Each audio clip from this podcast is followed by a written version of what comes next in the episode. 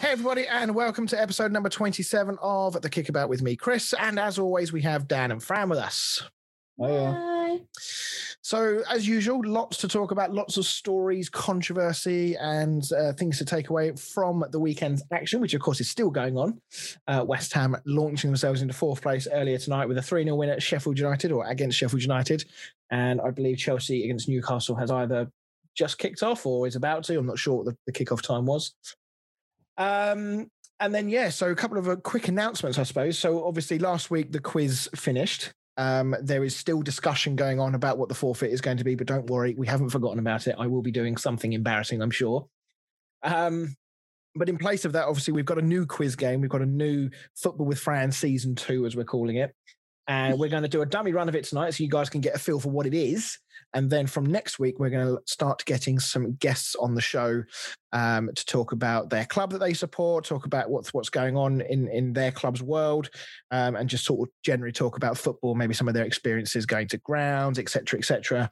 And then we will have a, a a guest versus host quiz from for the foreseeable future, whereby um, one member of the Kickabout, so either me or Dan, will uh, represent the kickabout and the guest will try and beat us and we'll see how we go uh, for a little while and then we'll have a uh, I don't know what we'll do. We can't really give out a prize because if the guest win, does that mean we've got to get every single guest a prize? It'd be a bit expensive.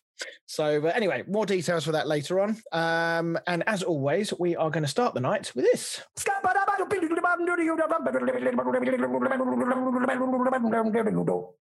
Down the stack, man. Right, so I'm not going to lie. This is it's going to be a tricky uh, stat for you to guess, but I'll be impressed if anybody out there does get it. Um, I've gone for this stat because, as you know, it was Valentine's Day yesterday, so I've gone for a Valentine's Day stat. Um, and the stat is Aubameyang was the third player in Premier League history to score a hat trick on Valentine's Day. But can you tell me who the other two are? So was really annoying is I saw this stat come up, but I didn't read it. I saw it somewhere. I mean, if I, I could tell you one of the teams they play for, but if I told you the other player's team, it would give it away because, yeah, I'm not going to say why. But I can tell you that both players played in red. Okay. Are we talking quite recent or are we talking like a reasonable amount of time? We're talking in the 90s. Oh, wow. Okay. Were you born, Dan? Uh, I was born, yes. And you would have been, uh, how old would you have been when this player scored their hat trick? Um, well, one was on one. Well, I'll tell you the years actually. One was 1994, which is when I was born, and the other one was 1998. Oh, dear, you youngins, honestly. I'm 30, I'm 32 this year. I'm getting old. Right. Okay. As usual, we will find out the answer to that later on in the show. So let's dive into some Premier League action. So we're going to start with. Uh, unfortunately, Liverpool fans are not going to thank us for constantly talking about their team, but of course, unfortunately, there, there's a you know it's a big thing when when Liverpool uh, continue to to do badly. It unfortunately does make the news. So Leicester against Liverpool. Um, we'll, we'll- start talking about Liverpool. We'll, we'll start on a negative note and end on a high note talking of Leicester. But it's four defeats in their last six games now for Liverpool. Um, you know, b- before this run, they had four defeats in two seasons.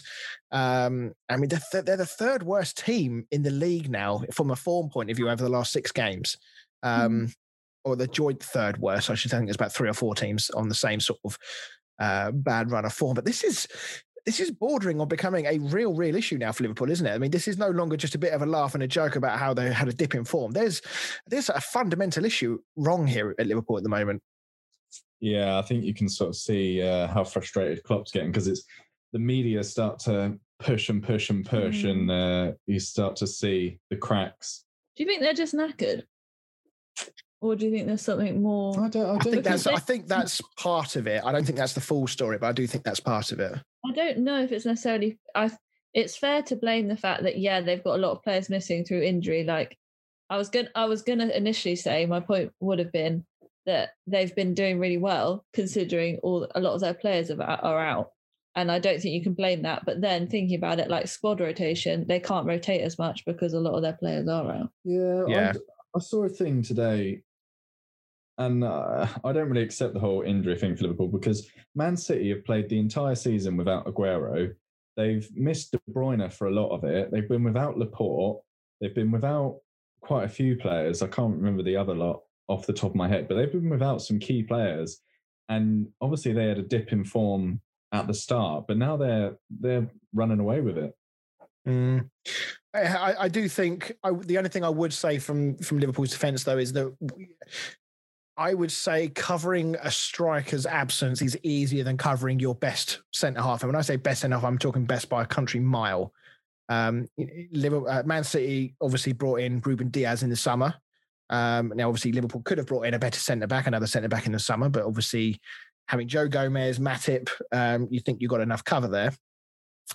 Um, and yeah, so they've got they've got Nathan Ake, they've got Laporte, they've got uh, Dias, they've got uh, Kyle Walker who can play in sort of uh, as part of a three. They've got John Stones' resurgence now as well. So they had a lot more depth to their squad than Liverpool had. Um, Yeah, but I mean, before that, John Stones was piss poor, to put it bluntly. You know, if if who have they? I don't know if uh this Kabak. I know he's only just joined, but if he was playing, if he'd been there and he was playing, you know, like John Stones is, then you you wouldn't be like, oh, you know, they've got this this Kabak, etc. So I don't really. The difference is the City players that have had to come into the team are performing, whereas the Liverpool players, Liverpool players that have had to come into the team to replace the injured players are underperforming.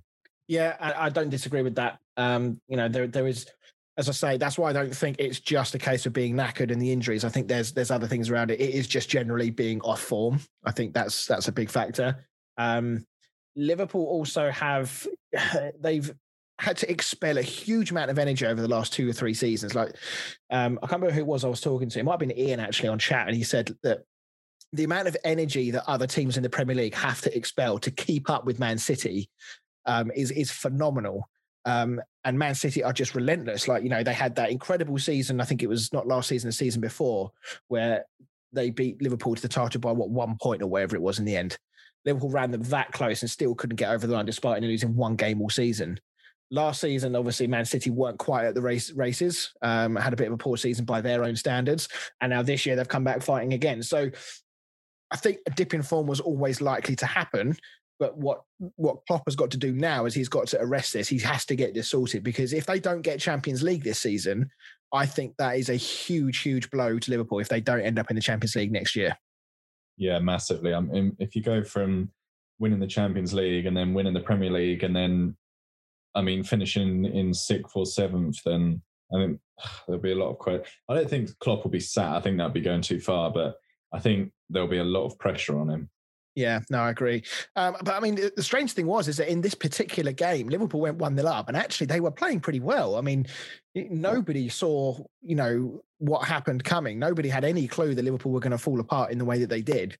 Um, Salah amongst the goals again, which you know is a, is still a massive positive for Liverpool that their main man is still banging in the goals. Um, and then we had this kind of ridiculous sort of, I think it was about seven minutes, wasn't it? Three goals in seven minutes or 10 minutes. Um, and it was started off by some more VAR controversy. Um, first of all, it disallowed a penalty for saying that it was outside the box, which, in fairness, I think they got it right uh, from from what I could see. Maddison then whipped in the free kick, which went all the way through the players, sort of low, um, low ball in into the box, right across the face of the goal and into the far corner. That looked when you looked at it just from the side, without the kind of all the lines that come in with it- you just thought that's he's a mile offside, and he's gone for the ball. He's missed it, but he's gone for the ball. He has to be interfering with play. Um, and then of course everyone's expecting it to be ruled out, and then you see the lines come down, and you see where they're placing the lines, and instantly you go, "Oh, come on," because you know it's only going to go one way. But it just, it, uh, I mean, it's been documented, but it looks like they've drawn the line on the shadow of Firmino's foot or his knee or something. It doesn't look like it's actually on his foot. I mean, if it's on his foot, he must have about size 24 clown feet. Yeah, I mean, it's it's nowhere near his foot. I'm not really sure what they've drawn it to because it does look a mile offside. And uh, I know that they, I don't, can't remember who it was, but I know they didn't touch the ball, and the ball ended up going all the way through. But yeah, it was a strange one. I, I really don't know what they've drawn the line to because it's nowhere near Firmino's foot. So I'm not sure what it is that they're saying has kept him on side. Yeah, I, I just feel like sometimes actually just do away with the lines. Just do it on the naked eye because every single person looking at that would have said 100% offside. And if if, if VAR had turned around and said that's offside without drawing the lines, no one would have batted an eyelid. Um, and sometimes the, the lines just make it I don't know, unnecessarily complicated. But anyhow, so that that obviously started it all. Um, and then we had another moment for goalkeeper Alisson to forget. And I kind of feel sorry for Kabak, their debutant centre half in this game. Um, this was so sort of Sunday league, wasn't it? It was absolutely dreadful. Yeah, I mean, funny thing, I think Alisson would have got it if Kabak hadn't brought it down. I mean, Kabak done quite well in bringing it down, and then Alisson just gave him a big boot, and it was just one of those blooper reel moments. Yeah, um, and obviously Jamie Vardy then sort of ran through and tapped it in. But in that situation, if you're the manager, who who do you blame more there? Do you blame Kabak for not getting out of the way of Alisson, or do you blame Alisson for even being there in the first place when his centre backs probably got it completely under control? No, it's the keeper's fault, 100%. Uh, Kabak is looking up, the ball is up in the air, coming down. Kabak's looking straight up at the ball to try and bring it down. Alisson is the one that's running out of his goal. So he will see that Kabak is there. And he's obviously not shouted because there's no way that would have happened if Alisson has come out all strong and shouted at Kabak, you know, saying keepers or his name, etc. So the only reason that's happened is because neither of them have spoken and they've both gone for it. Yeah. And then it's just sort of uh, sod's law for the way things are with Liverpool. That I mean, that ball could have gone anywhere, absolutely anywhere, and it's literally gone to J- Jamie Vardy's feet, and who's in on goal. So it was just sort of. He pretty much walked it into the line. He could have hit it from outside the area, but he ran all the way into the goal and just tapped it in from like a yard out. Do you know what? From from uh, Vardy's point of view, for the sort of shit out that he likes doing, I am surprised he didn't get on his hands and knees and head it over the line. um, and then, of course, um, Harvey Barnes then then made it three a few minutes later, having found himself in a lot of space with the ball given away cheaply in midfield. Um, I suppose it's worth saying actually that it could have easily uh, easily been uh, four at that point because Alisson actually made a made amends to a point where he made an incredible double save from Barnes from a similar angle from which Barnes scored actually, um, saved it and then got up quickly to save Vardy's rebound. So it could have been even worse, but that whole kind of 10 minutes just sort of completely sums up where Liverpool at the moment, you know, that that confidence is, is such a fragile thing that, you know, they started well, they played well, got themselves 1 nil up, and then just one moment of controversy where things didn't quite go their way. And you could almost see it in the players. They became scared they became uh, they lost their focus and it, yeah it, it was, you could see them crumbling visibly. Yeah game by game i think they've lost is it four in five or something now? Yes, I believe so. Yeah, which is, I mean, ugh. it's it's it's incredible. I mean, no nobody, you know, every team's going to have a little bit of a blip, of course that is, but um, you know, and we do have to be careful sometimes to not overreact to poor form. You know, it's very easy to to look for problems where there aren't any, and it might just be a very simple case of, do you know what, we're just playing shit. It's it's very much as simple as that. It's got nothing to do with us being knackered. It's got nothing to do with, um, you know, having Van, someone like Van Dijk out injured because you know they have had strong sides out on the pitch. They've had their normal front three, which have been you know fired them to to championship winning uh, teams or sorry champions league winning uh, season. They won the premier league with that front three. So it, it's not like they haven't been able to field strong sides. Um, is it just a case of that it's just a bit of confidence and they just need to ride it out and sooner or later they'll be fine? I think so. I don't think they'll carry on this i think they will bounce back. Um, surely they're um, too good a side to not bounce back yeah, I would have thought so. And I mean, I don't know, maybe European competition coming up. Um, if they can get some wins in that, it might start to boost their confidence because they're not in any other cups, I don't think. So if they can start... uh, no, I don't believe so. They're not in the final of the Carabao, and they've already been knocked out of the FA Cup by you boys. So yeah, so I think if they can, I can't remember who they've got. I think they've actually got quite a tough draw, but I think they've got maybe Atletico Madrid or something like that. But I mean, if they can beat them, then I think that will definitely boost their confidence. Yeah, and then just finally, before we talk about, uh, I want to talk about Jurgen Klopp for a second here. Um, just want to touch on Thiago. We mentioned him last week, but more and more I watched, and I watched a, a reasonable portion of this game. I'm just, I'm not convinced that he's a Liverpool player. I'm, I'm sorry. I know he's an incredible uh, ball player with the ball at his feet, but I feel like for this Liverpool side, he just doesn't fit in. He doesn't fit that that action-packed style of football that Liverpool like to play. Yeah, I think with um, the attacking fullbacks that Liverpool have got, they, they like to go from A to B quite quickly, don't they? And I think Thiago kind of, from what I've seen, he, he tends to sort of slow up play because he likes to play sort of left to right passes instead of straightforward. I mean, Henderson, you can sort of watch him and you see him pinging these balls. Although he does go left and right, he does ping the odd ball in behind for likes of Salah and Mane. But I, I think Thiago prefers to play short and sweet passes. Yeah, and then there's another player, Mane. You know, very much out of form as well. Um, so yeah, I just wanted to touch on Jurgen Klopp just finally uh, before we talk about Leicester. Um, as you mentioned earlier, I don't think there's any danger of him being sacked. I think to, to sack Jurgen Klopp would be um, so crazy and so disrespectful to the job that he has done at Liverpool over the last sort of four or five years. Um, but the only the only situation that I can see happening is that potentially in the summer, um, depending on how Liverpool finish the season, of course, whether they sort of finish strong and manage to get in the Champions League, or if they if they do miss out and and sort of finish the season on a similar whimper and similar vein that they are playing now, I just wonder if Klopp might turn around and say, Do you know what? Um, with obviously his mum, his mother unfortunately passed away fairly recently, and I don't think he's been able to to actually get back to Germany to you know to sort of pay his dues and pay his respects, and and probably not really grieved properly as a result. And you saw that coming through actually in the interview he gave after the Brighton game when he conceded the title, I think it was.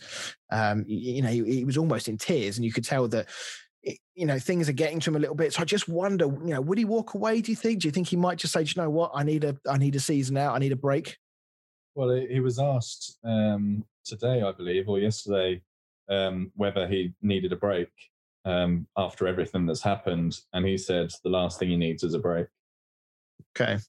Yeah, I mean, he's he's a very much he's he strikes me as a workaholic. He strikes me as somebody that lives for his work. He puts a lot of energy and effort into it. Um, so yeah, for his sake, I hope that from a mental health point of view, that he doesn't uh, work himself into the into the ground sort of thing.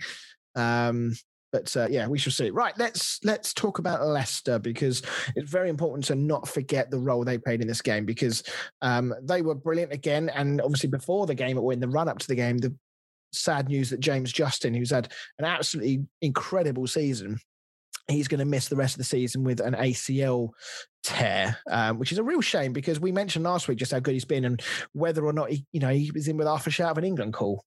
Yeah, and he's another player that only really got a chance in the team because of another injury. I think whereas um, Andre Pereira was injured um, at the start of the season, so James Justin got called up, and he's had a blinder of a season. He's been my fantasy team the entire season.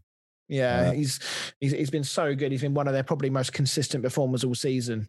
Um, but you know, everything that Leicester doing right, Leicester are doing right now, they just they just refuse to go away. And as things stand, you would kind of be a you'd certainly be a fool to bet against them for getting in the Champions League places. And I guess right now, with the possible exception of Chelsea, who are just showing signs of of improved form, um, you would say that Leicester are probably the only ones at the moment looking likely to keep the City honest in this title race. Uh, yeah.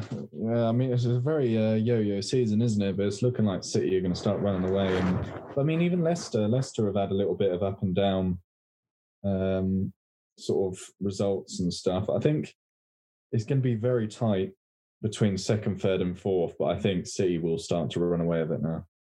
I mean, I mean, if City were to win their game in hand, um, that would take them ten points clear of both United and City, which is by a very, very long way, the largest gap we've seen um, across the entire board, really. I mean, you know, you look at the difference that we've had most of the season between sort of first and second, and then second all the way down to like 10th. It's always only ever been sort of four or five points. So City have very much hit the throttle and are, and are disappearing at the moment. But yeah, Leicester, you know, they're they're there again. And Ndidi, absolutely outstanding again for them. I, I feel like he's very underrated at Leicester. Yeah, and I think he nearly he nearly moved, didn't he? he? Nearly moved to a big team, but I think they priced him out of there. But he does go very much under the radar. What do you mean Yeah, a I- big- when I, when I, when I say underrated at Leicester, I mean underrated by other teams for the job that he does at Leicester. Yeah, yeah. I think he's. I think he, I could see him moving to a bigger club uh, sooner rather than later because he does do a job. He's, I mean, he's their Kante, isn't he? He's, in the Prem? yeah, yeah. You think he'd move to a big? Uh, well, I know United have been linked with him quite a bit, um, and we do need a CDM because ours are jank. um, but I mean, yeah, Leicester's uh, Leicester's scouting department uh, must be the best scouting department in the world because, with respect to Leicester, you know they they're not what you would call a big club. You know, I'd use big in inverted uh, inverted commas there. But when you lose a player of Kante's quality, um, to find a replacement as good as Ndidi, that's not easy.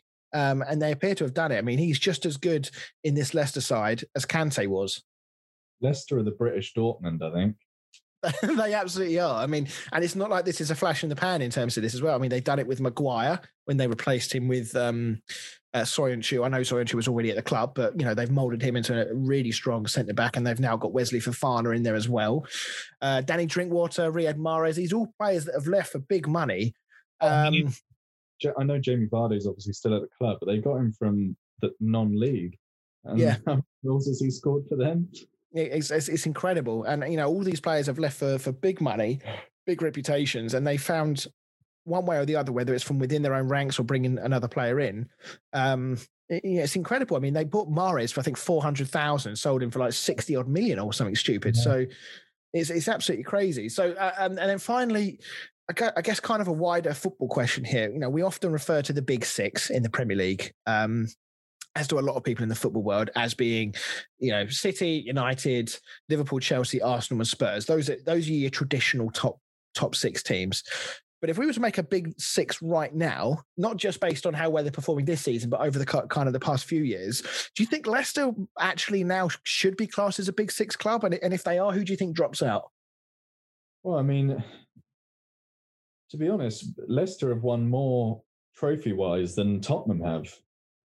This is true. Uh, so, if anything, you know, you'd have to say Leicester are a bigger team than Tottenham. And I'm not saying that to take the piss, but it depends what you, you know, how you class it. I think you probably look at players and stuff like that. And at the end of the day, Leicester have won the Premier League. And, you know, they're at the moment, I can't remember where they are recently, but they're what, second, third, or fourth at the moment. Uh, they Um, are joint second with you at the moment. Yeah, and Tottenham are in, I think, ninth at the moment. So, I mean, yeah, I, I don't see, I, I literally can't think of a reason why that I, could, I would say they're not, you know, one of the big six at the moment. Yeah, I mean, so just to just to clarify, so you got City at top with 53, United and Leicester with 46 in joint second. And then if you want to go back to Tottenham and Arsenal, so you got Tottenham on 36 points in ninth place and Arsenal on 34 points in 10th place. Um, so yeah, I mean, if, if we're going by this season, if we're going by previous seasons, and I'll talk previous seasons as well, because Leicester, since they've won the league, um, I mean, I think they they had a bit of a rough start to the season after uh, they won the league when I think um uh what's his face? Claudio Ranieri I think got the sack didn't he? Not too long into the uh into the season after they won the league. But since that point they've always been there or thereabouts. I mean they they should have been in the Champions League last season or this season rather from where they finished last year because they they were there all season long and they had a really poor finish to the season so yeah I think I think I would agree I think we probably have to look at either Tottenham uh, and or Arsenal as saying, are you are you good enough right now to be classed as a top six club in this league? I think the only thing doing it for Arsenal is they have been winning the FA Cup. True, that's true. Um, But, in terms uh, of positioning, I mean, I can't remember the last time they qualified for the Champions League.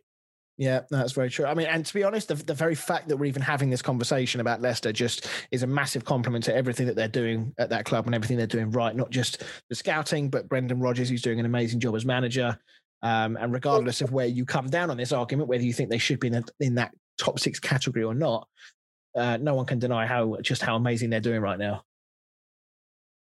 I think the difference is the owner absolutely loves the club with a passion. Mm, no, I agree. And you know, obviously the tragedy that befell their owner uh, a couple of years ago um, could have easily have derailed things, but it looks like that the family, I think it's his son that's technically in charge now from from Yeah.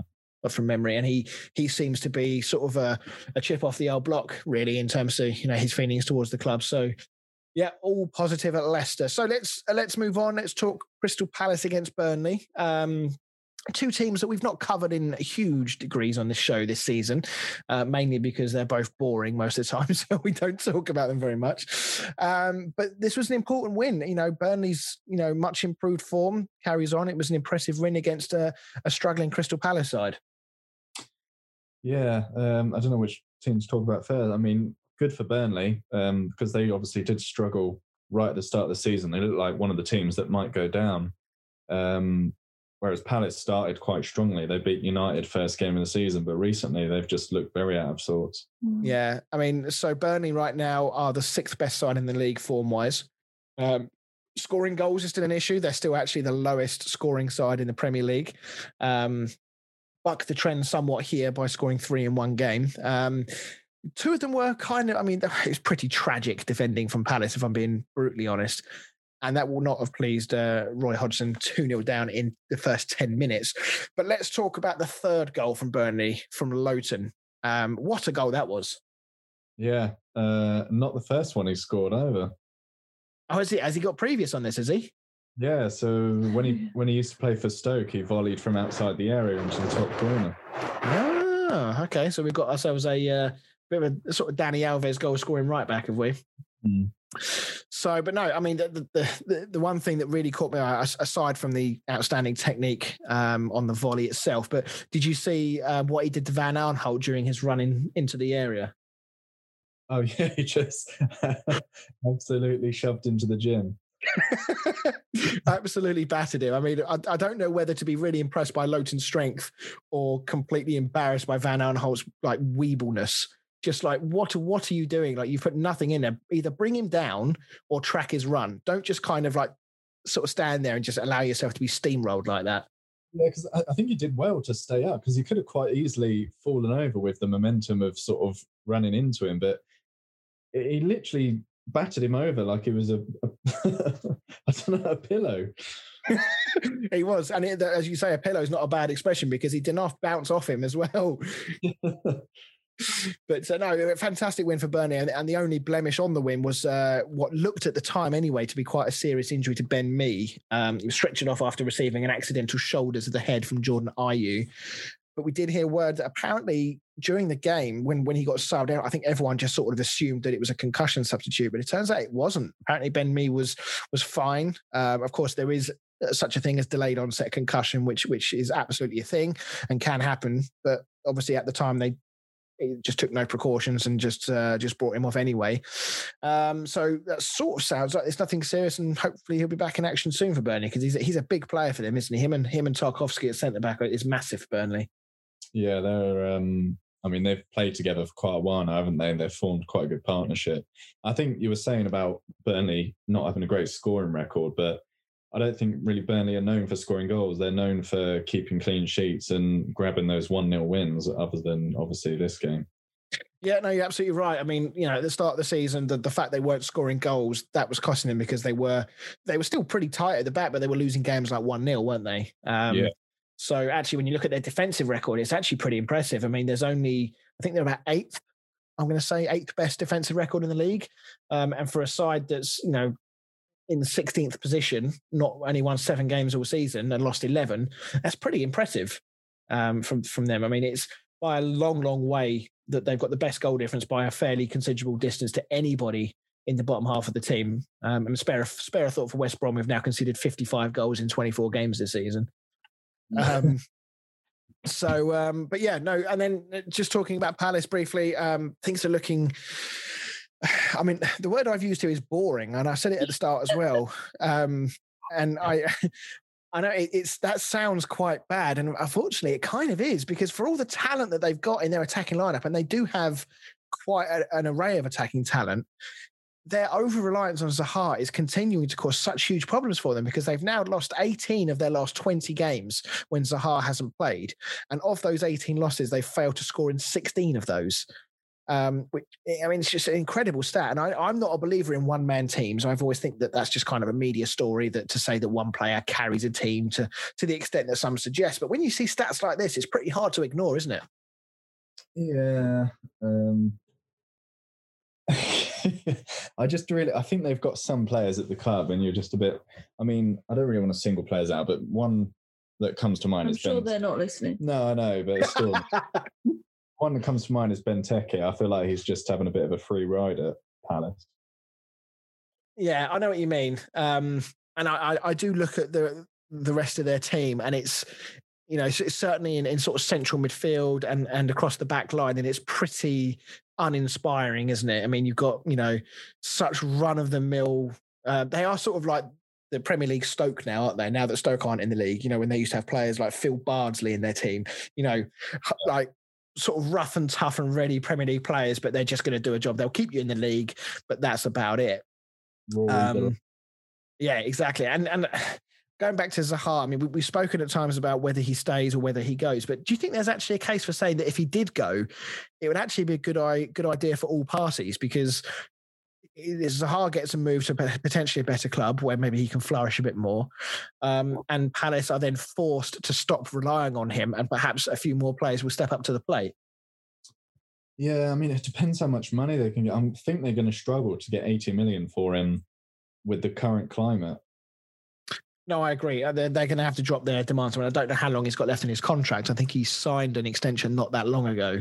Yeah. Um, so I'm going to guess it's at least two or three years, if not four.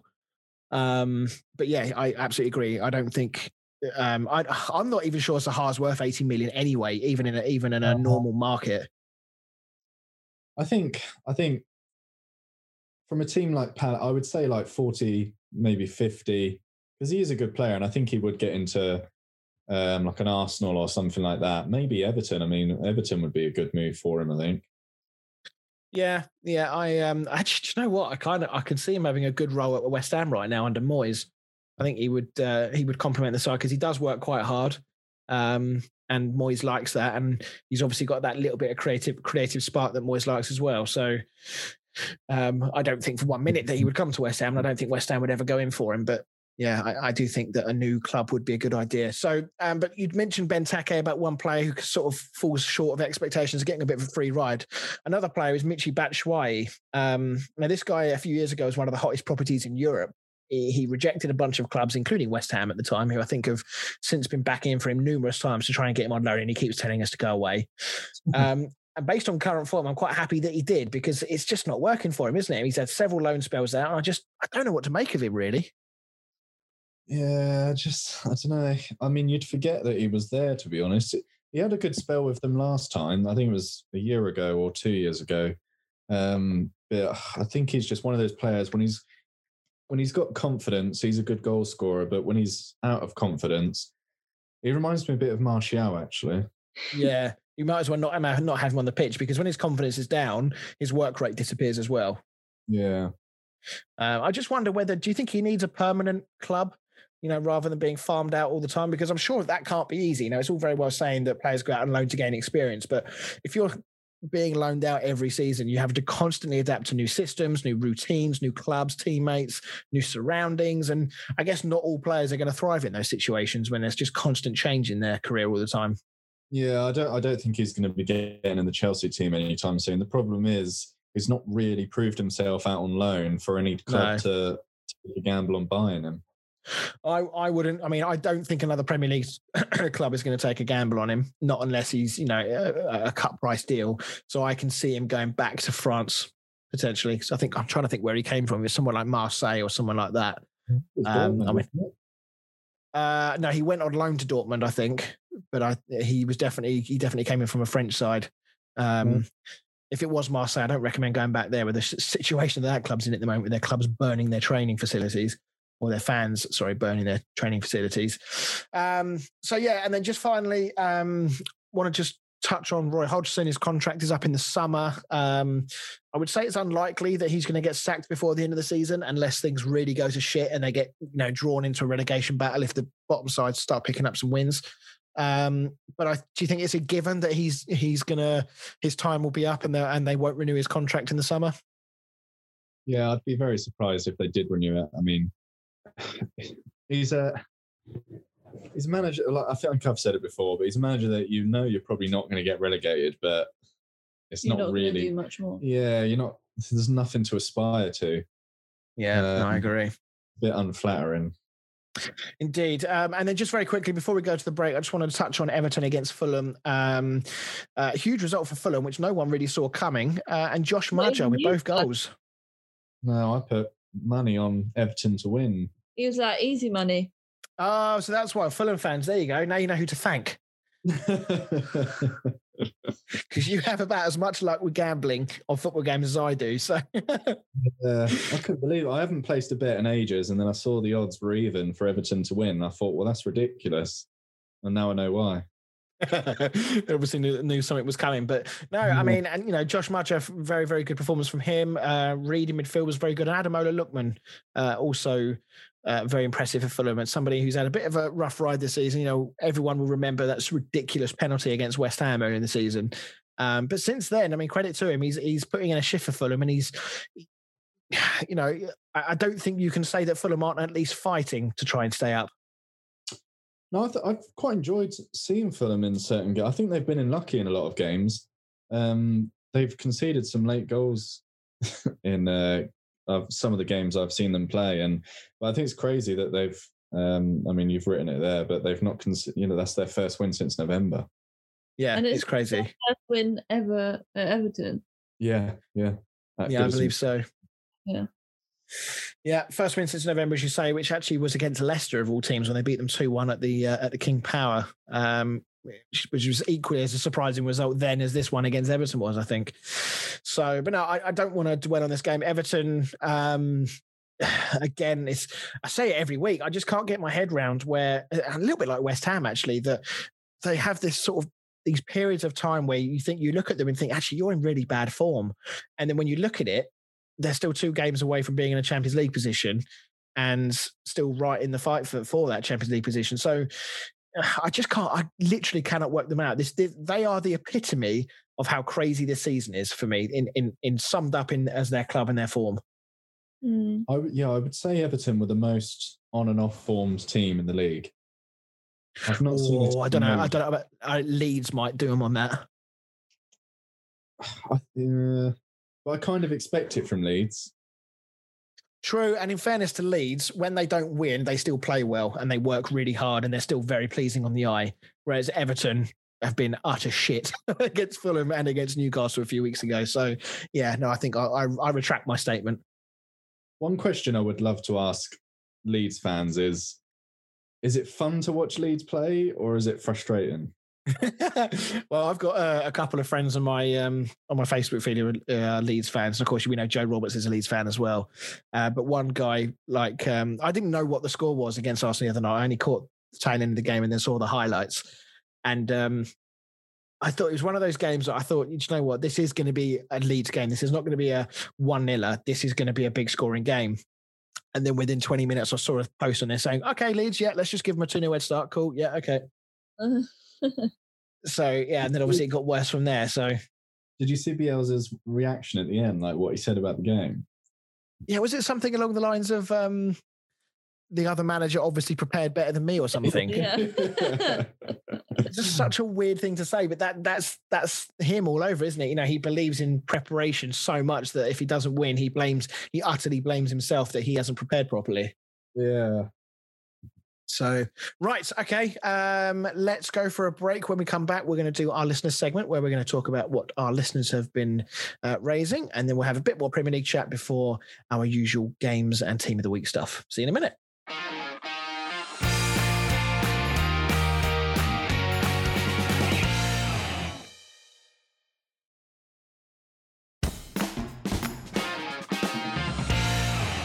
Right, guys, welcome back. Uh, let's get straight into the listener segment. Let's talk about what our listeners have been saying. So, Fran, what have they been saying this week? All right, let's let's go with Pete first. Lovely Pete. Um, Southampton are going down like a lead balloon. Sixth consecutive league loss, worst form in the league. While their performances as a whole haven't been terrible, I really expected more from a team of their caliber.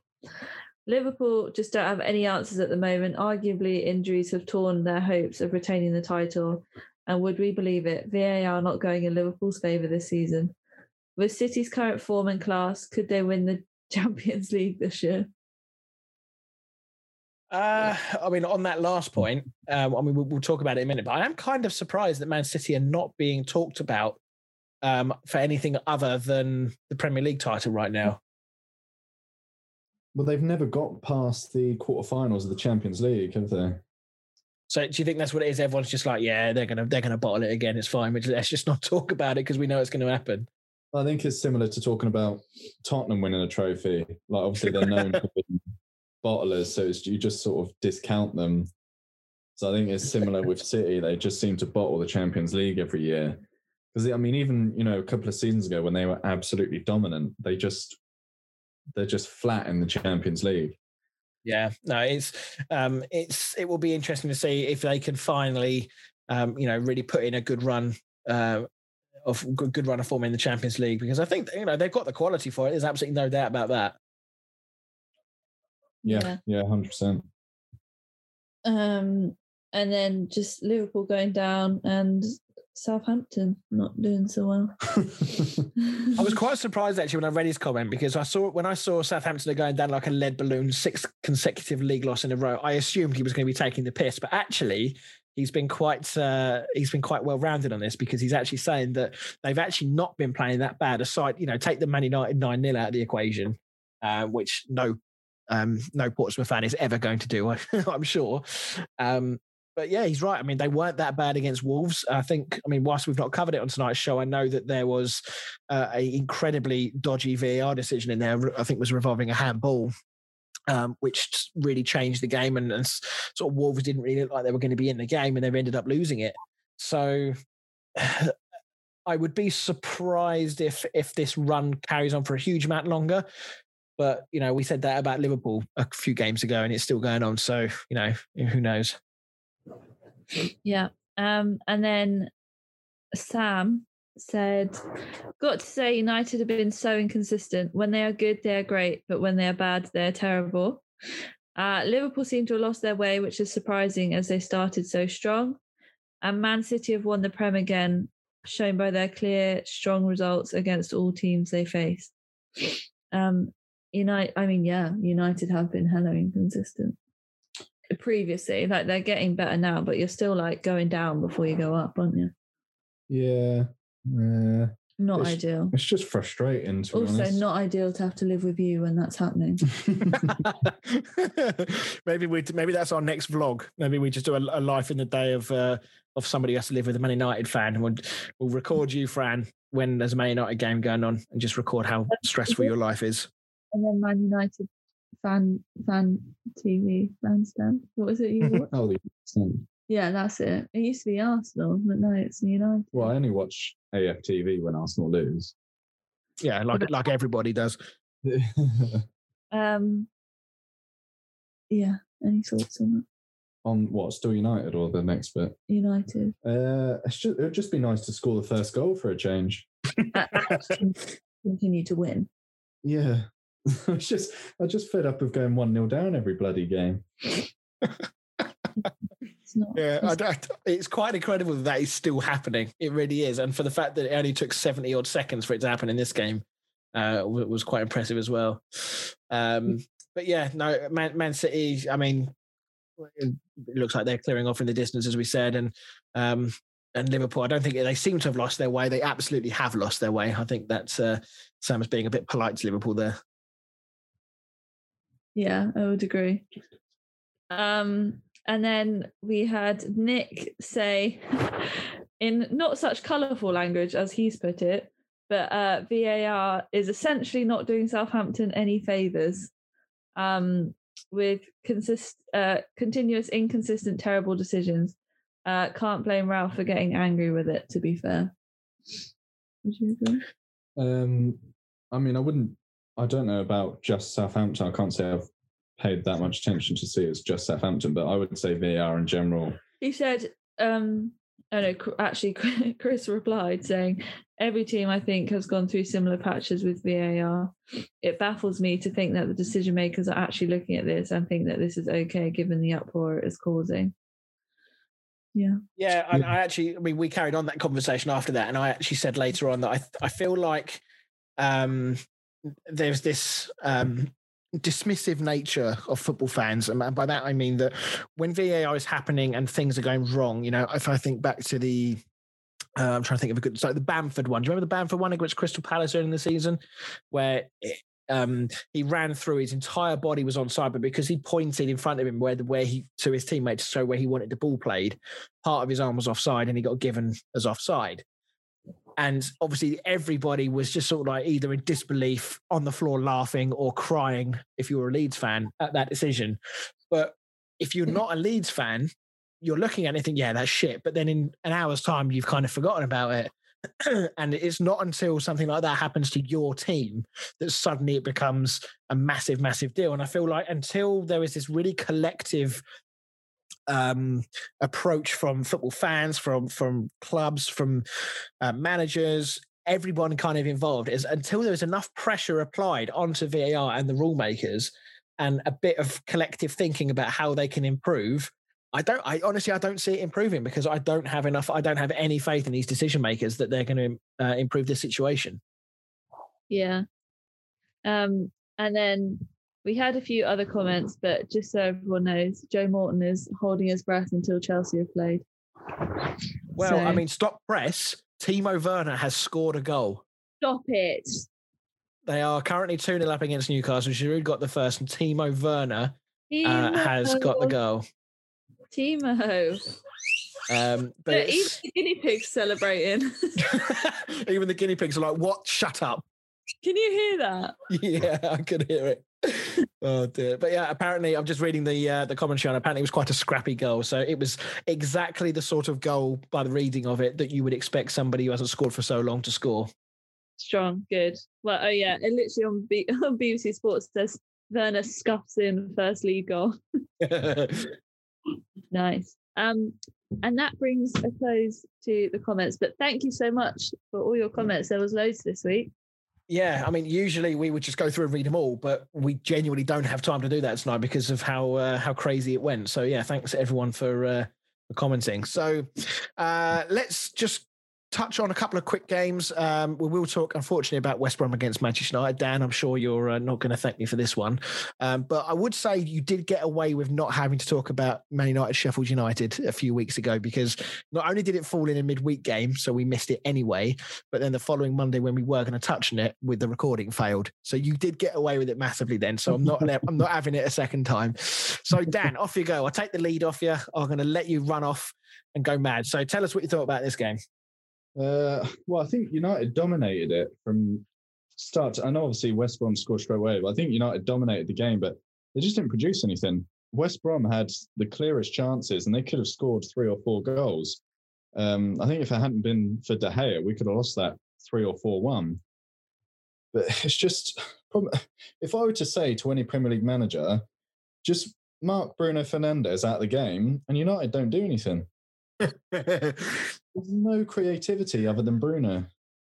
Yeah, it's. I mean, it was a, as you say, United had huge amounts of the ball, but didn't really do a huge amount with it, and it just, it was a, it was a display that really lacked any kind of quality aside from that one moment from Bruno Fernandes with a wonderful volley. And you know, how many more times is this man going to bow you out? I mean, if he gets injured, you guys are severely screwed. I know. I just, especially, I mean, Pogba's gone now, so there's the only creativity we had other than Bruno is now gone. I mean, he played. I don't know why he played Martial over Greenwood. Greenwood started to pick up some form, has been playing quite well, and he starts the out of form Martial and then subs him off in the 65th minute. And you know, Martial's playing bad when Ole makes a sub before the 85th minute.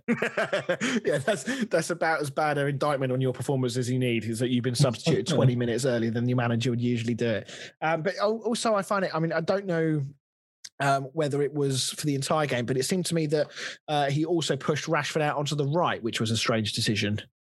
Yeah, it really annoys because obviously when now Cavani's playing, and I do think Cavani should be starting as a striker, he tries to put Martial in the team but Martial can't really play anywhere other than left wing, which then forces Rashford out onto the right wing, and Rashford's so much better on the left, and Yeah. it, it sort of makes Rashford a bit null and void because it, you can see he, he's quite awkward on the right. Like he he went through, he was offside, but he went through on goal, and he just hesitated because you could tell he wanted to bring it in and sort of curl it. But then he obviously realized he wasn't confident enough to do it on his left foot. So then he tries to push it back out to his right foot again. And then he just ends up getting tackled because he's taken too long. Whereas if he'd been on the left, it would have been a split second decision. He'd have pushed it onto his right foot and probably would have curled it in, or at least Yeah. you know shot on target. But Yeah, it's it's it was interesting. I was quite surprised to see.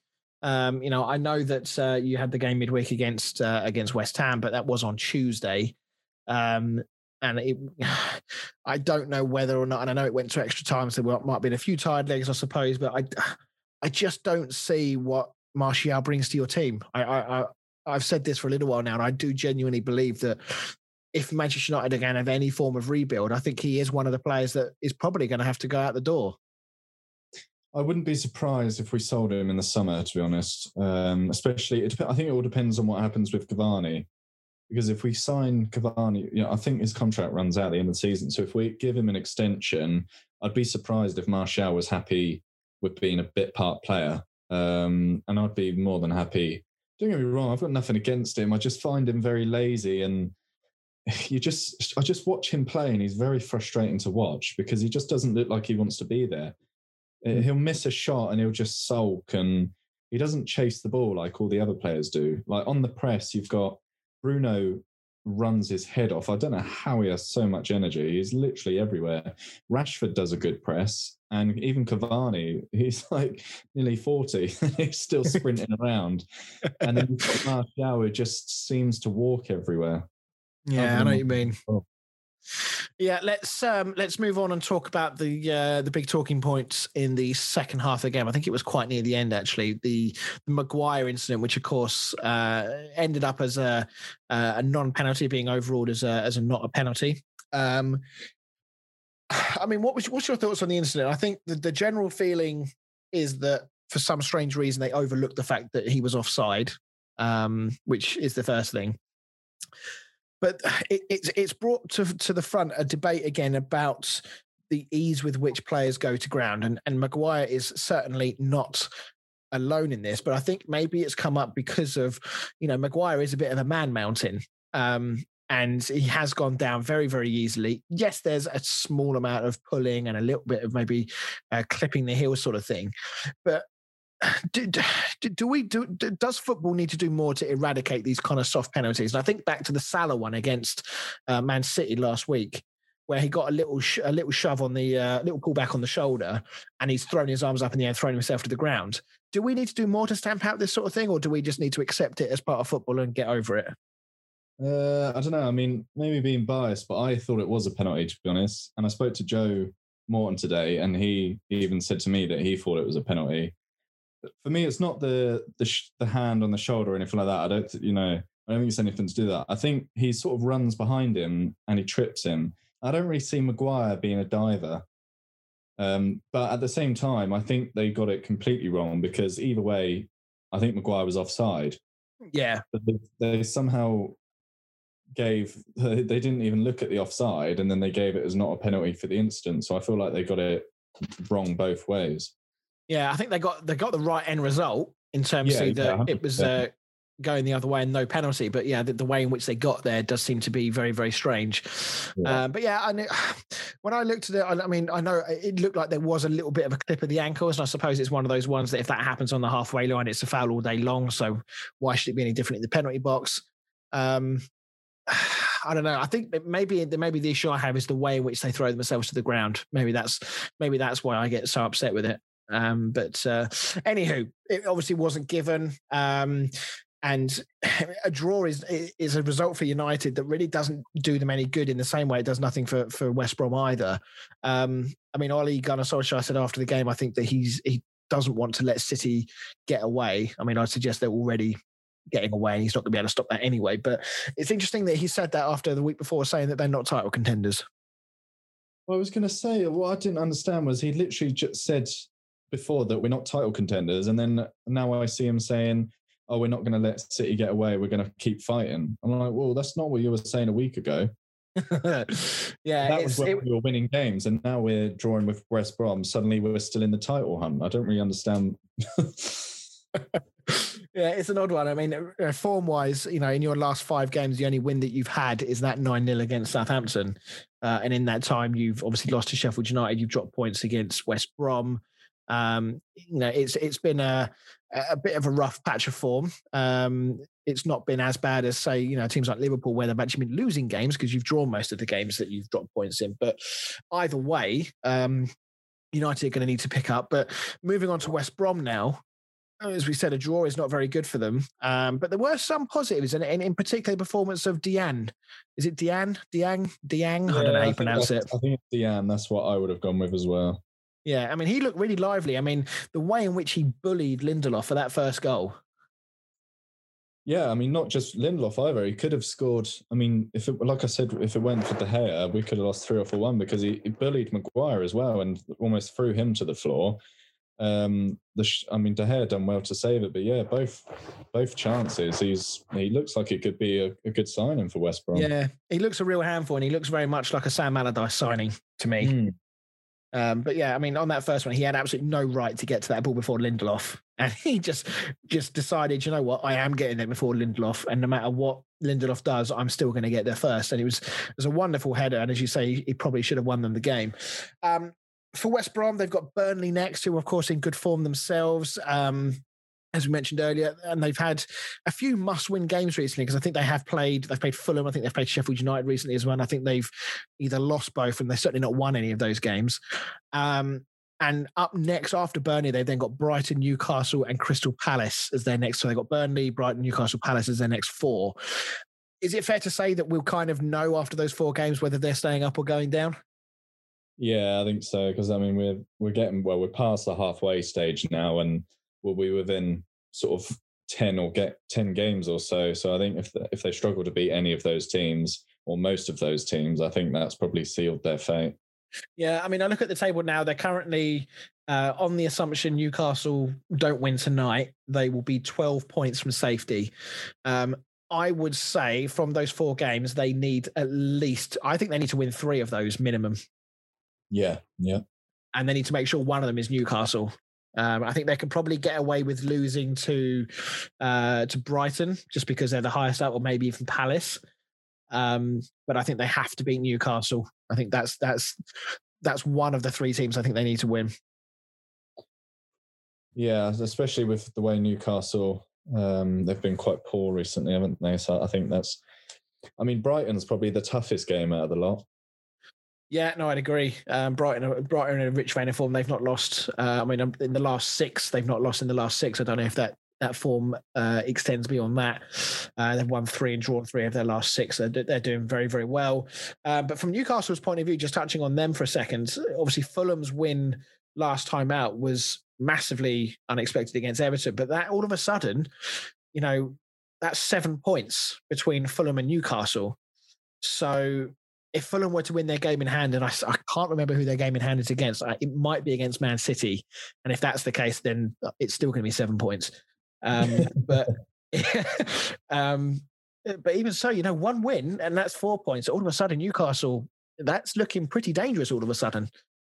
Yeah, um, and then the pressure will start to be on Newcastle um, because it's, it's you know it's easy when you look below you and you're 10 points ahead or etc but as soon as that gap starts closing then the pressure really piles on yeah, and obviously Newcastle are going to be without Callum Wilson for the next two months as well. So you know one of their their biggest goal threat by some some distance um, is not going to be in the side for the next two months. So yeah, it, this this could be real squeaky bum time for Newcastle. Mm. So right, let's move on then. Last game we're going to talk about. We'll finish with what was probably the the highlight game of the weekend outside of the Leicester Liverpool game. Um, was the Man City Spurs game, and I mean I've left it till last because it's just kind of as you know carry on as normal sort of thing for City. I mean they were just so dominant again, weren't they? Yeah, they were. They're very good, aren't they? From They where they were at the start of the season to where they are now, they're smashing it They're again. pretty unstoppable at the moment. They're that team that you want to watch again. yeah, Yeah, no, I agree. They, they've got back to that kind of um, Pep Guardiola, not ticky taka is the wrong word, but that sort of direct attacking style that are easy on the eye and just sort of relentless football. Yeah. Um, and Gundogan is sort of at the epitome of that at the moment. And he's he's had that rich vein of form, and it's showing no signs of slowing down here. Um, he got another two goals in this game. I mean, what a season this guy is having! Yeah. How long has um, he been there now? Gundogan. Uh, I'm going to say this is second season. Oh, really? uh, I would have said longer. I would say third season. Okay, let's go. Let's go and have a cheeky look, shall we? Where did he come from? Uh, German. t- Was it Dortmund? Uh, it was Dortmund. Uh, oh, you're absolutely right. He's been there a lot longer than I thought. He's been there since 2016. Oh, yeah. Wow. He's made 120 appearances for uh, for Man City. Nice. So yeah, no, that's um, you know, he's suddenly found himself. I mean, he was always not necessarily second fiddle, but he was never first choice in a lot of those five years that he's been with the club, just because Yeah. of some of the names in the team. You know, when De Bruyne is fit, obviously he walks into the team. They they would have had a, a prime Fernandinho at the time. Um, Yaya Toure might have still been around at that point, maybe just towards the end of his Man City career then. So yeah, He's he, but he's he's He's scored more goals than any other player since the turn of the year. Yeah, he's he's been absolutely outstanding. I mean, uh, Davinson Sanchez, I think, has only just retrieved his ankles after being turned inside out by Gundogan for, for that. Uh, Did you see the way he tried to like header it as he was falling down? yeah, he went full John Terry, didn't he? Like just so he realised he wasn't going to be able to get his foot in the way, so he thought, "Fuck it, I'll I'll I'll sacrifice my face and try and get it in the way." But he like tucked his arm. He went like pencil. yes, like a salmon leaping out of the water. yeah. Um, but yeah, I mean, and, and on the on the uh, topic of uh, De Bruyne, I mean, this is let's not forget this is still a City side without Aguero, and he's barely played this season. Uh, De Bruyne is still out injured, and you know, for them for mo- for the most part, you would say that they are their two best players, uh, or certainly two of the most important players to City. But now that they've learned to win without him, as we've said before, I mean, they just look imperious, don't they? I mean, I can't see anybody beating them at the moment. No, I really, I really can't see anybody beating them. Um, it will be interesting to see how they do in Europe. Yeah, no, I agree. It'd be whether that sort of provides an unnecessary distraction, if that's the right way to put it. You know, because they're playing so well in the Premier League right now. Um, you know, if they do get a, a slightly off result in the Champions League, which, as we've as we've mentioned, is is very much within the remit of Man City because they've not been beyond the quarterfinals in the Champions League before. Um, I'm trying to think. Is it uh, Mooch Gladbach they're playing in the Champions League? I think. So on paper, you would expect them to win that game, but if they do come up against uh, or end up on the bad end of a result, um, it could, would it derail things? I don't know. I don't- It, it depends what kind of result it will, is. I feel like Guardiola. It'll be like his uh, sort. I don't know what the word for it, but I feel like that's what he'll be really longing for to win a Champions League with City. I mean, he's obviously done the Premier League and he's done all the other cups, but I think it's like a. I don't know what to say, but I think that's what It's he'll the be. last. That's the last piece of the puzzle. Yeah, yeah. Absolutely, yeah. It's it's the one thing that's eluded him as uh, as Man City manager, and I'm, as a guy like Guardiola, as driven as he is, I'm sure he'll be desperate to uh, to I put. Man City. I don't want City to win the Champions League. I wonder why.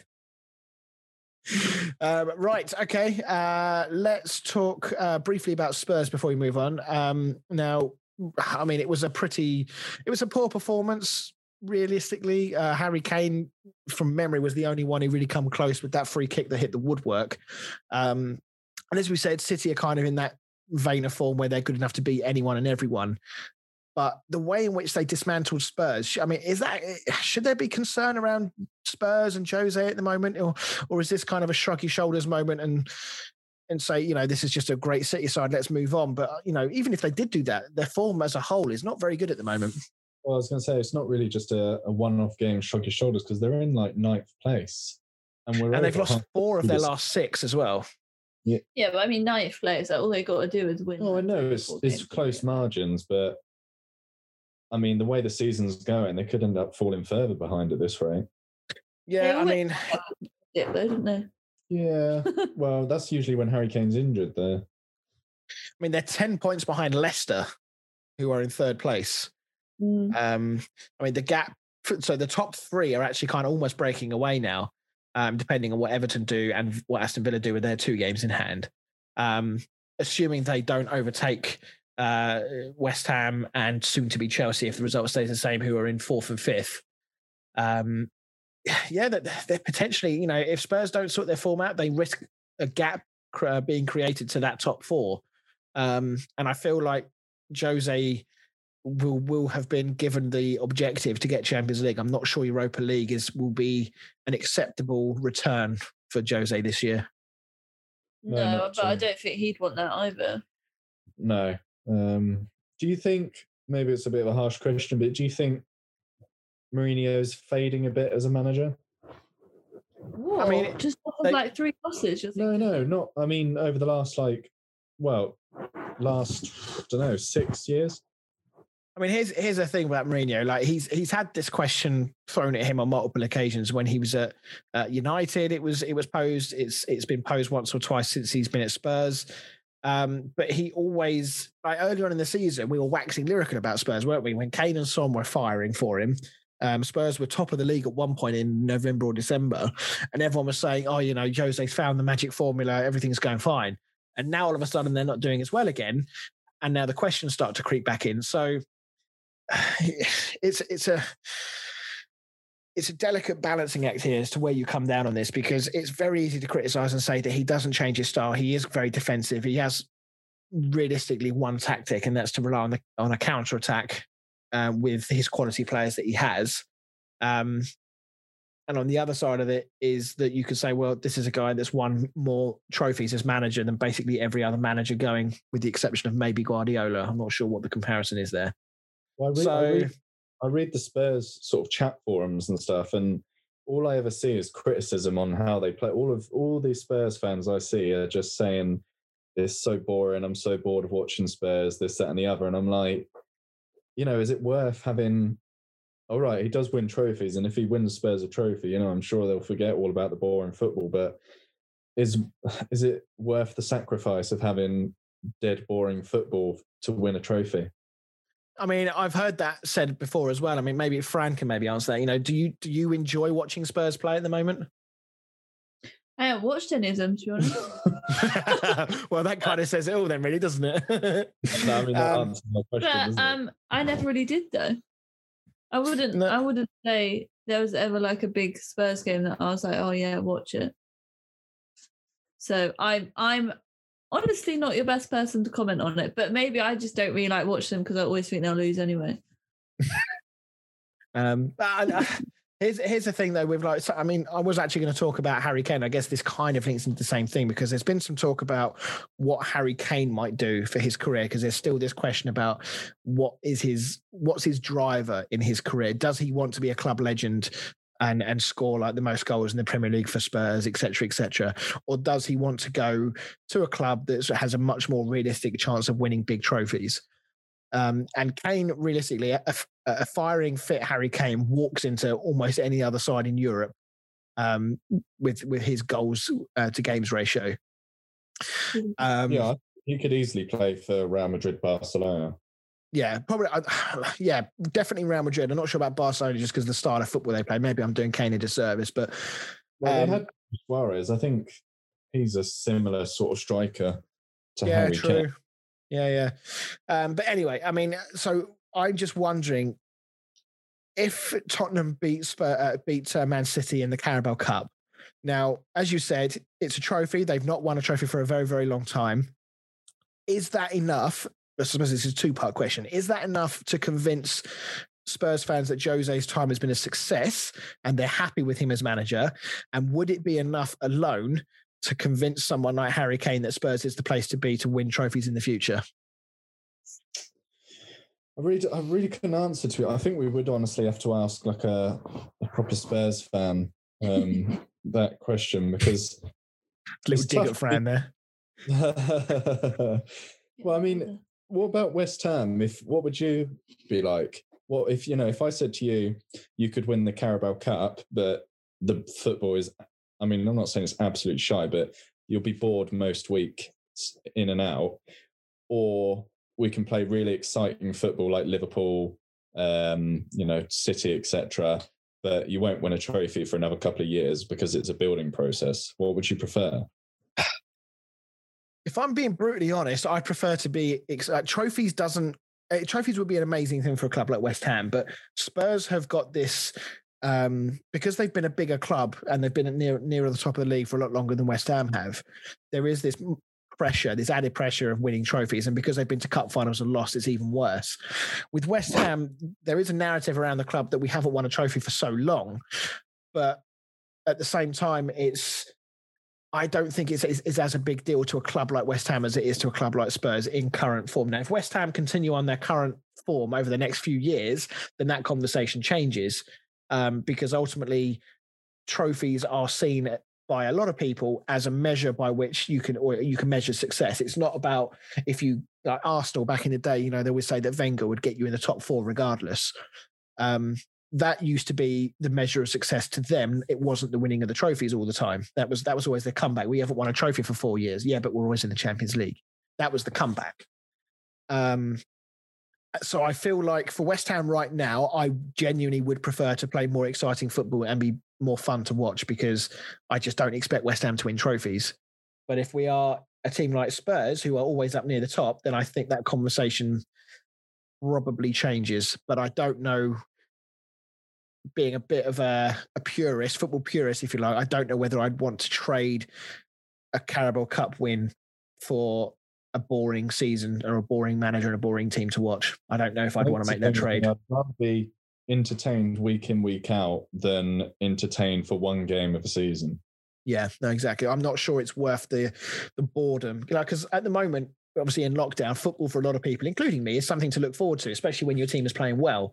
May not be the case for, for Sheffield United and West Brom fans, for example, but you know, for, I'm in the lucky position that I support a team that's doing well and I do look forward to it. And like tonight, we played quite well against Sheffield United. We weren't we weren't brilliant, but we were good enough and played some good stuff and, and won the game. So I don't think I'd ever be interested in looking forward to a game. I mean, if I think back to the times under Sam Allardyce, for example, um, there were times where it was actually very, very, very good. We had like half a season or three quarters of a season where we were very good, and then he reverted back to type, a little bit like Mourinho has done at times and yeah, I got I got very bored, as did a lot of West Ham fans. And uh, I think I don't know too many. I think if a fan turns around and says, "I'm all about trophies," I'll take boring football if it means winning trophies. I'm not sure any proper football fan should think like that, in my opinion. I think if they say that, then they obviously don't watch games. Yeah, football is is an it's a form of entertainment. If you're not being entertained, then why watch it? Mm. Um, so, anyway, we've um, we've uh, we've we've gone on probably a bit too longer than I wanted to because this podcast is probably going to drag on for a bit longer than uh, it usually does.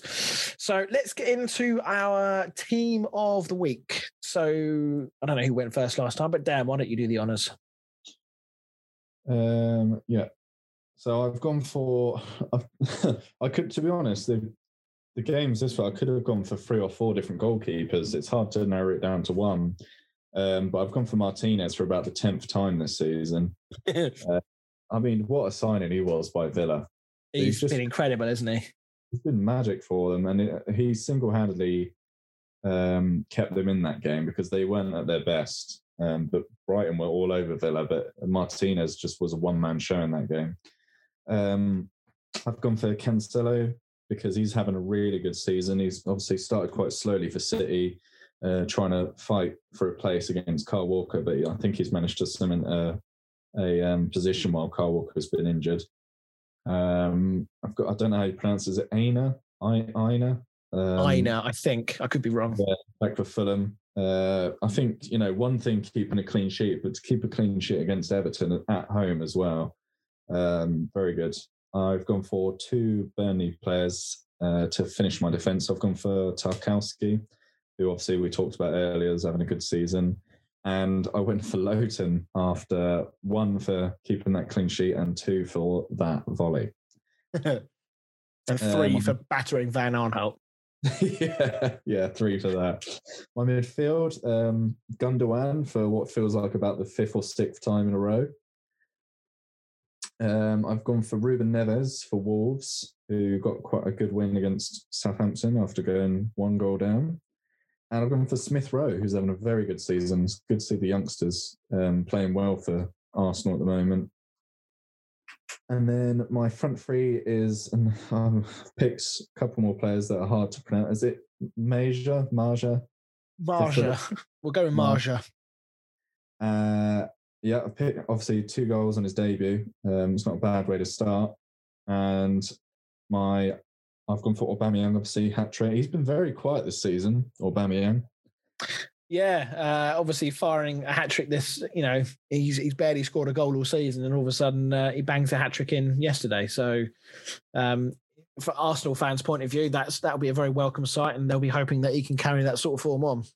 Hmm. And finally, I've gone for Diagne uh, from West Brom, just from the way he absolutely bullied United's defenders, um, and that goal he took was very well taken. And like I said, he could have easily won that match for West Brom. So yeah, so that's my team this week. Nice. Uh, so my team of the week, I've gone for Martinez in goal. Um, similar to you, I think I've picked him on several occasions this year, but main reason this game was because he was basically a one man defense at times against Brighton in that nil nil draw. Um, I mean, I, I lost count of how many saves that he made. I think it was like 10 saves I think he made in the game, with several of them being uh, extremely difficult and, and extremely impressive save. So that was a, for me, that was a fairly straightforward decision. Uh, in defence, I've gone for Lowton at right back for the same reasons that you mentioned, um, and I've gone for uh, Ben Mee as a centre back. So again, for the sort of same reasons as Tarkowski, really, I could have picked either one of those two. And then defenders, the other two defenders, John Stones from Man City, who's just continues to be uh, he just looks like a different man. He looks like a complete, completely different player at the moment. Um, and all credit to him. And it bodes really well for England uh, in this season's Euro. So keep our fingers well and truly crossed and touch everything made of wood that he doesn't get injured and he carries on this form into into the summer. And then at left back, I've got Zinchenko at Man City. Um, a player that doesn't get huge amounts of praise, uh, but I thought he was very, very good against Spurs. So uh, I've picked him this week. And then in a team that is, in fairness, dominated by Man City players, I've got four of them in. Gundogan in midfield, unsurprisingly. Um, and I've also got Rodri in centre midfield, another player who hasn't always been at his best uh, at Man City this season. But again, I feel like over the last few games, he's just starting to really show his quality for Man City. Um, and he's becoming a bit of a Fernandinho in that he's going under the radar while doing it. So, um, yeah. Though. It was a shit penalty. Lloris really should have saved it. I really, I don't know about you, but did you really want Ederson to take it? I actually thought he was going up there to take it. I think he was because I, th- I, can't remember who it was, but somebody had to have a word with him and tell him to go back in goal. No, apparently, um, well, the commentator said that he was telling uh, whoever it was to tell Rodri where to put it. Oh, right. Okay. Um, but I mean, Ederson is, I mean, as he showed with his long ball through for one of Gundogan's goals, he has got a hell of a right foot on him or a left foot, whichever footed he is. Um, and I can just see Ederson just stepping up and just like smashing one in the top corner or taking a Panenka. I reckon, I reckon he'd be amazing. um, if Man City have already won the league and they get a penalty last game of the season, if they don't let Ederson take a penalty, I'll be really upset. That's um, I was really there. uh, other midfielder, so I went with uh, Harrison Reed at Fulham. Uh, had a very, very good game at the weekend. Uh, hasn't scored, I don't think, in the Premier League before, and got very close on one or two occasions in this game. And then front three, like you, I've gone for Marja and Aubameyang. Um, but instead of uh, so I would have picked Diane or Diagne, however you pronounce it. But I just felt like, despite his his all round play and that first goal, I felt like he should have won that game. And if he'd have got that goal, he would have hundred percent been in there. But I felt like he should have scored at least one of those two last chances. Um, and for that reason, I stuck um, uh, Bukayo Saka in there.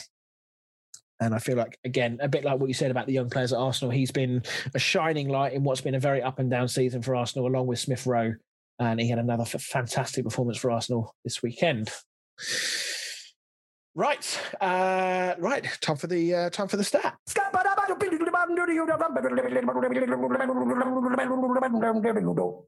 Damn the stat, man. So Aubameyang was the third player in Premier League history to score a hat trick on Valentine's Day, but who were the other two? One was against Liverpool in 1994, and the other was against Sheffield's Wednesday in 1998. I know they played in red, and they both played in red. Uh, I will guess Andy Cole. And I'm going to say that's a no, given that you've not said anything. Um, and and and and and Ian Wright. no. So I'll give you. I wanted you to guess before I gave you the teams because one of the teams will give it away. Um, but one of the teams was Liverpool against Sheffield Wednesday in 1998. Uh, Michael Owen. Yep. And the other one was Southampton against Liverpool in 1994. 94. Oh, uh, Matt Le Tissier. Yeah. Yeah. Well, well done to anyone who got that before I gave them the teams. right. Um, so on to um, football with Fran season two. Now, this week there's no there's not going to be a um, an intro this week, so I am going to work on a new, improved uh, jingle for next week. Um, so tonight we're just going to sort of demo and show off what the quiz is going to be all about. So bear with us if it's a bit if if it's a bit uh, rough around the edges. And then as of next week, we'll be properly live with it, and we will uh, have our guests on the show uh, for, for a new segment, a new feel to the show as we go forward, uh, where we'll be playing games against our guests. So, to explain the rules, Fran has got five footballers uh, on on her pad, and she has a list of how many clubs that they have played for. Me and Dan are going to bid one at a time onto how many clubs uh, that that player has played for. So, as an example, um, Fran might say to us that the player's name is Harry Maguire and he has played for, I don't know, four or five clubs, whatever it is. Dan will get the opportunity first to say, right, I can name three of them. It will then come to me. I will get the opportunity to say, no, I can't name any more than that. Dan, name your three, or I can bid higher. And we'll keep going until somebody concedes or somebody decides that they think they can name all of them. At that point, they must name one by one um, each club that that player has played for. Fran will tell us if we're correct or not.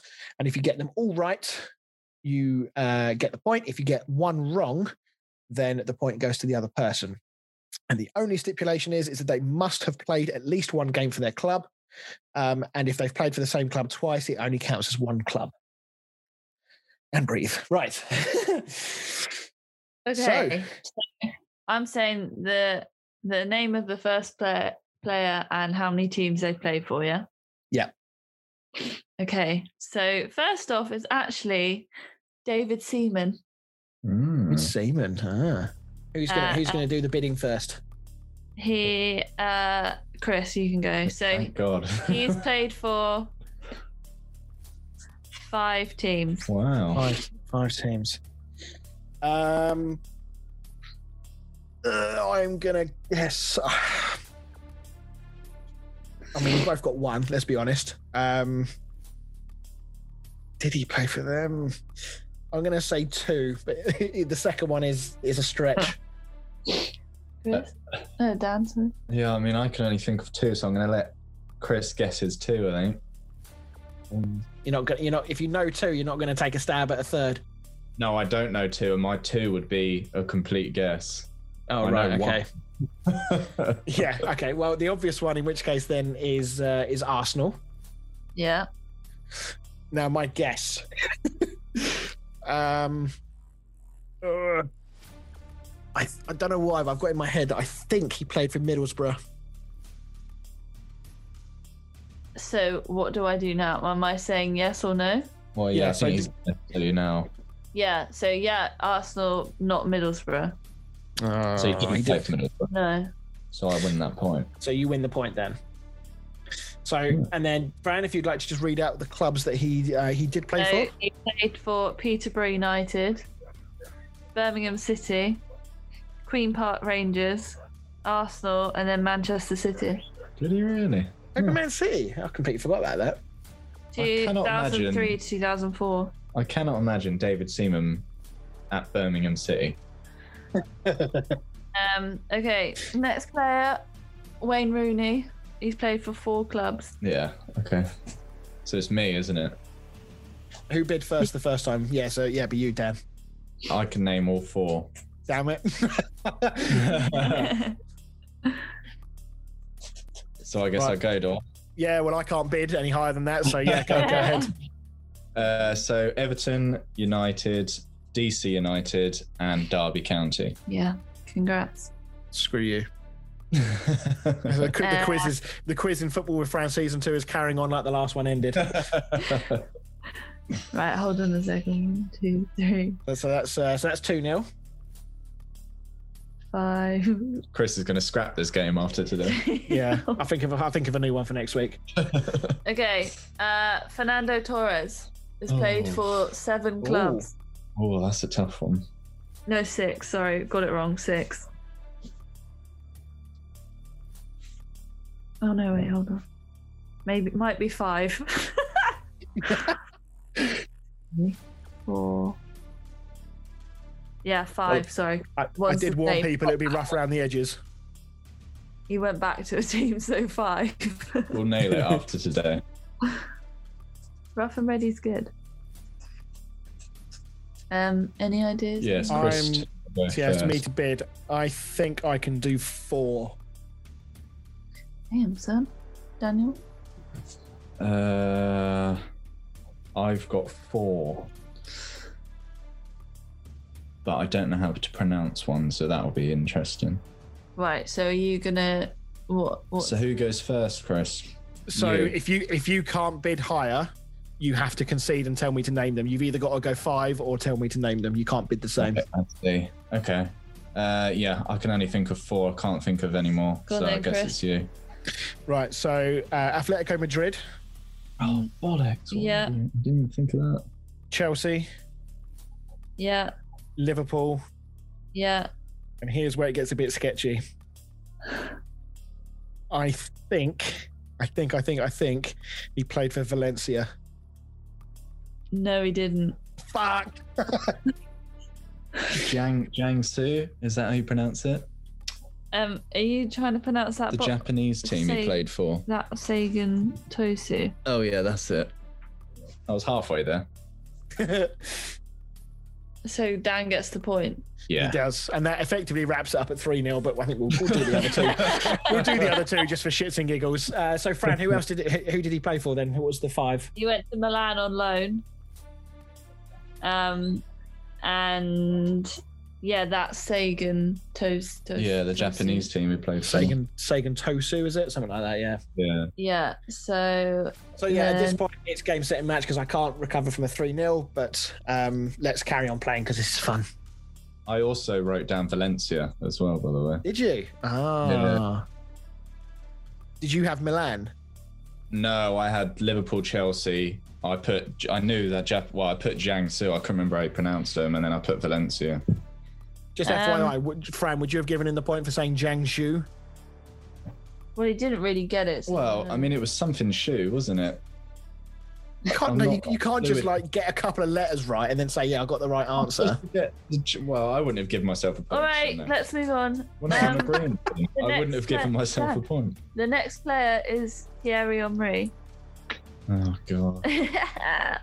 he has played for one, two, three, four, five teams. That's me first as well. Isn't it? Five teams. Yeah.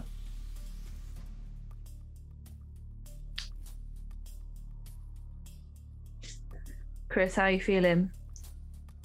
Mm, I tell you, after Dan makes his bid. So I've got three. Okay. I think I can go four. Ah. So I guess Chris goes, does he? Well, only unless you want to go all five. I won't know all five, so you can go. Go on then, Chris. Okay. Arsenal, Yeah. Barcelona, Yeah. New York Red Bulls, Yeah. Monaco. Yeah. Ah. There we go. That's the four. And the fifth one, I wasn't sure. Where, where was his fifth one? Juventus. Mm. Oh. Oh, yeah, because he was there. He went from there to Arsenal. That was where he started, wasn't it? Yeah. I had Arsenal, Barcelona, and New York Red Bulls. Um.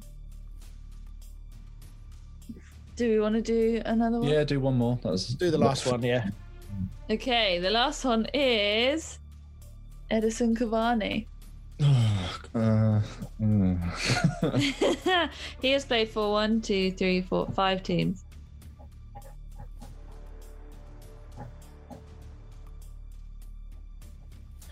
I'm going to say three.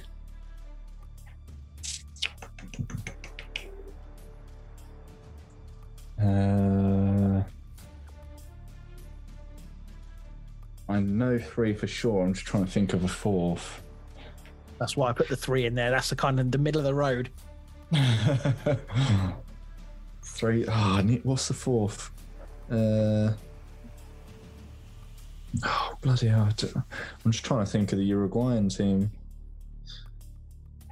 Oh, what, are you up to speed on your Uruguayan football? Are you? Well, we just signed a player from Uruguayan team, so I'm just trying to think of what team that was. Right, come on. Five, is four. No, okay, I, I only know three. Right, so who's going? Me them. So on then. Ma- Manchester United, um, Yeah. PSG.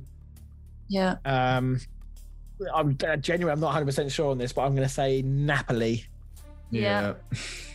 Yeah, And then um pa- pa- pa- Palermo. Yeah, that's Palermo. Yeah, And then da- Danubio. yeah, that would be the Uruguayan team. Yeah.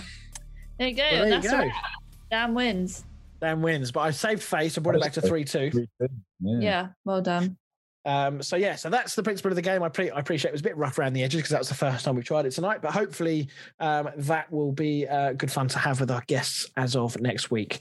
Um, so yeah, we will be reaching out to some people, but if you um, if you'd like to be on the show, do get in touch. We're looking for you know we- we'll try and get fans uh, of different clubs each week. Uh, so that we have a good variety of uh, of chat about certain things. Um, and yeah, we will see you all next week. Thank you so much for listening. Do uh, hit us up on our socials. We are trying to post more on our socials, uh, so keep an eye on that for that and get involved. And of course, we will see you next Monday. Thank you very much for listening. Bye. Bye.